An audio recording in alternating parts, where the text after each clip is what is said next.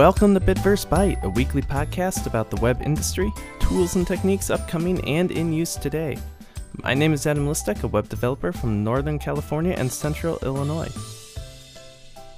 If you'd like to help support the show, please tap the link in the episode's description if using the Anchor application, or visit anchor.fm slash bit-v-byte to become a monthly supporter.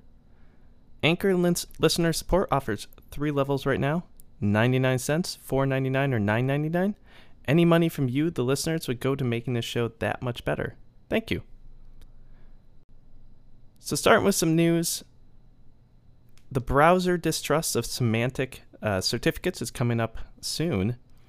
Currently, Firefox Nightly 63 and Chrome Canary 70 are distrusting Symantec certificates, which also includes Thawte, VeriSign, Equifax, GeoTrust, and RapidSSL, as they're all owned by Symantec. So if you have an SSL certificate using one of these, you need to replace that soon.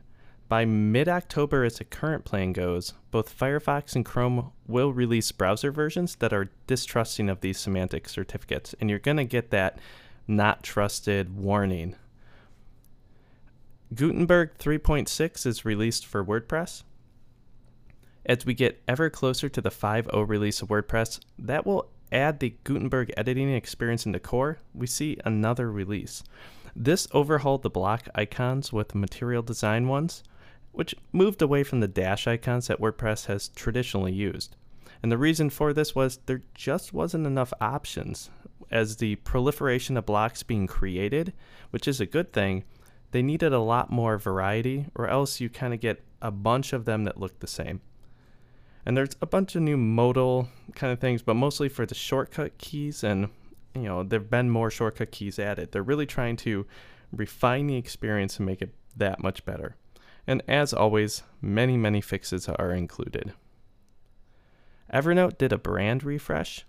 So they launched an update to their brand and graphics, and it mostly looks to be one with brighter colors, lots of white space, cleaner fonts, pretty much the trend as it stands right now. And though the much brighter greens did throw me a bit, I'm not sure if it personally like it or not. Either way, a good idea to refresh as it has been a long time. I personally moved away from Evernote once I discovered Notion, as it's been much better for me and kind of my organization style, but there's also a lot to like with Evernote for sure, and I used them for many years.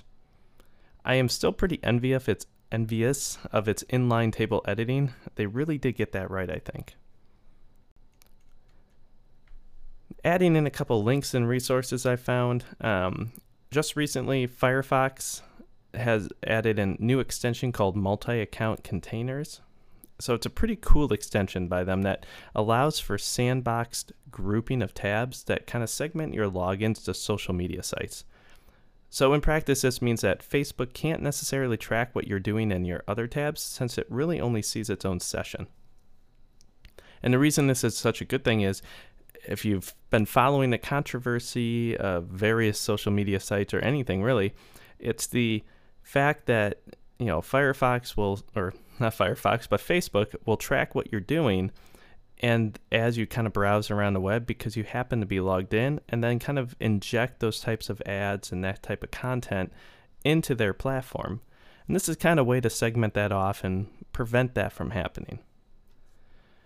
I stumbled upon this very cool node-based tool called Lepto, and it wraps up many of the image optimization tasks into a CLI they call appropriately Lepto. It includes Sharp, PNG Quant, and GIFsicle, for JPEG, PNG, and GIF optimizations respectively. It does include a GUI if you need it, but it's really primarily meant to be an automated framework to optimize your images. You know, traditionally I've used like Grunt and its types of various plugins to kind of run through what I need done, but I'm going to be checking this out because it looks cool and it seems like it has a good set of defaults and a bunch of optimization opportunities, so check it out. And finally, a cool little uh, web app that I found called Scale. And it's really just a simple web app that allows you to create color scales quickly and easily with what I think is a very intuitive interface. I'm always looking for better color type tools because it always seems like that's something I personally struggle with in terms of choosing colors. So anything that makes that easier, uh, I think is a great idea. So check it out. It's really pretty cool. And finally, the topic that I kind of want to talk about is one that's often talked about, you know, and especially nowadays, and that's remote work. So, this is a topic that I've thought about for a long time, as there have been countless articles and discussions had on the merits of remote working. My primary job is working for a university, which is pretty traditional in its work environment. You know, they are recently are exploring remote working a bit and allowing some employees to do so. And, and this is primarily a drive, I believe, to help attract those with some unique life situations and also make it more attractive to potential employees to have that as an option. But since I also do a lot of consulting, I do all of that remotely by the nature of it. I have seen some sides of this trend. Uh, you know, obviously working for myself is a big difference, but I've had to work with some other companies and be involved in their remote efforts from time to time. So it did give me a chance to kind of look into what others may be doing and how it might apply to myself. You know, one misconception that I often see with this is that without a traditional work environment, how do you know what your employees are doing? Part of this is trust on the employee, you know, on the employer for the employee and setting kind of reasonable expectations. And the other aspect, I think, is creating an environment that's conducive to check ins and tracking the progress of everyone's work without it seeming to be overbearing. I've read a lot of studies on this, and it does appear that on average, the work quality is certainly comparable, you know, being the same, if not better sometimes. But I believe that this is kind of because most folks opting for this type of arrangement are usually those that are already pretty self driven and able to stay motivated on top of their work. And it's crucial for this type of environment because if you're easily distracted, you'll have a hard time getting everything done that you need. I don't really see this as being any different than a typical office where you can waste time anyways. Perhaps just being more comfortable means you might be more inclined to get things done than just ride out your time, you know. You know, just instead of punching the clock and just kind of saying I'm going to be a warm body in chair, it's it's trying to find something that works for you personally. Uh, but it really is different for everyone.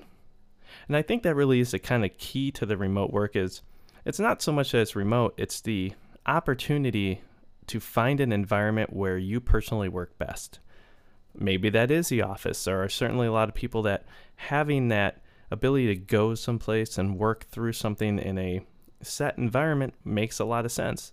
Others, it might be a coffee shop, others be at home, but it's that variety and that ability to go somewhere and do something different that I really think makes the difference. And those companies that recognize that you know, and trying to foster that for their employees and offering that choice, you know, makes, you know, their ability to attract and retain quality employees that much better. So I do applaud a lot of companies for trying this, even if it doesn't pan out sometimes. I believe it really does depend on the culture and how it goes about being implemented.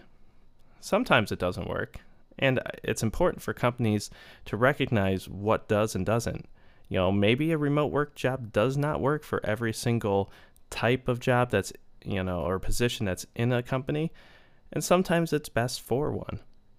But the companies that do balance this, where there's those face to face opportunities, in office work, remote work, where they really foster the ability to create the different environments and really bring people together I believe it's part of that community building where when you're the employee, you really feel invested in what you're doing. And if part of that is having that flexibility to work where it's best for you, but also making sure you're connecting and being involved and feeling like you're a part of the bigger picture. The companies that manage this balance and make sure everyone has a personal connection I, I seem to do their best with their employees, not only due to the happiness factor, I think, of where they, you know, or how they treat their employees and what their employees think of them. But I think that they get a higher productivity because people are invested. Not to say that this doesn't work for traditional you know office setups, there are plenty of places where there's a great office culture where you can go in and feel really like you're a part of a team and you're doing a really good job and like being there. But then there are a lot of places and a lot of people that that just doesn't work as well for them. You know, I personally really look forward to this trend and hopefully not so much that it's a trend, but it's a longer term movement because there are many cases where people do need to work side by side, but then there are also plenty of times where most of the work can be done remotely. Certainly true in the computer industry where we see this mostly. You know, so I do honestly feel that there is quite a mental boost when being able to focus, really dig into problems in the comfort of whatever environment suits you best. And I do think that that is a key differentiation of what makes remote working better sometimes is if you can set up your personal environment that works well for you as one that you're not going to be as easily distracted or pulled away from what you're currently working on, it's going to be better. Now, there are places where that actually works well. You know, the, the traditional example is I'm digging into a problem and someone from, you know, another you know part of my department or the help desk comes up and says hey i got this problem you know could i run this by you those types of interactions are really valuable i think not only for the learning opportunity and being involved, but at the same time, it's taking you away from what you need to do. So I think there is a way to balance that as like blocking time off for a specific type of thing that you really need to work on, whereas you kind of have that open door policy. But remote work does tend, tend to kind of lend itself towards not getting those interactions as much. Though, on the flip side of that, if you're constantly in Slack channels and you know whatever channel it might be, a kind of communication channel, you can also be very commonly, you know, uh, taken aside even in that to ask a question, and you really do feel that need to respond quickly or else folks are like why aren't they getting right back to me so there is there is a balance and i think a lot of places are still figuring that out and hopefully this is getting to the point where this is becoming a more common type of situation, and everyone can figure out what works best for them. Where the employee, you know, employers have quality employees that do a lot of good work for them, but allow that flexibility just in case that will really help the productivity of whoever you know they have working for them. So I'm going to end there. Uh, my my end thought on all of this is that I believe that remote work is a very valuable movement going forward. And I think that most companies that embrace this as at least an opportunity to some degree is are going to be that much more successful. So follow this podcast on Twitter at bitvbyte and Facebook at slash bitvbyte. Thank you for listening, and please join us next week.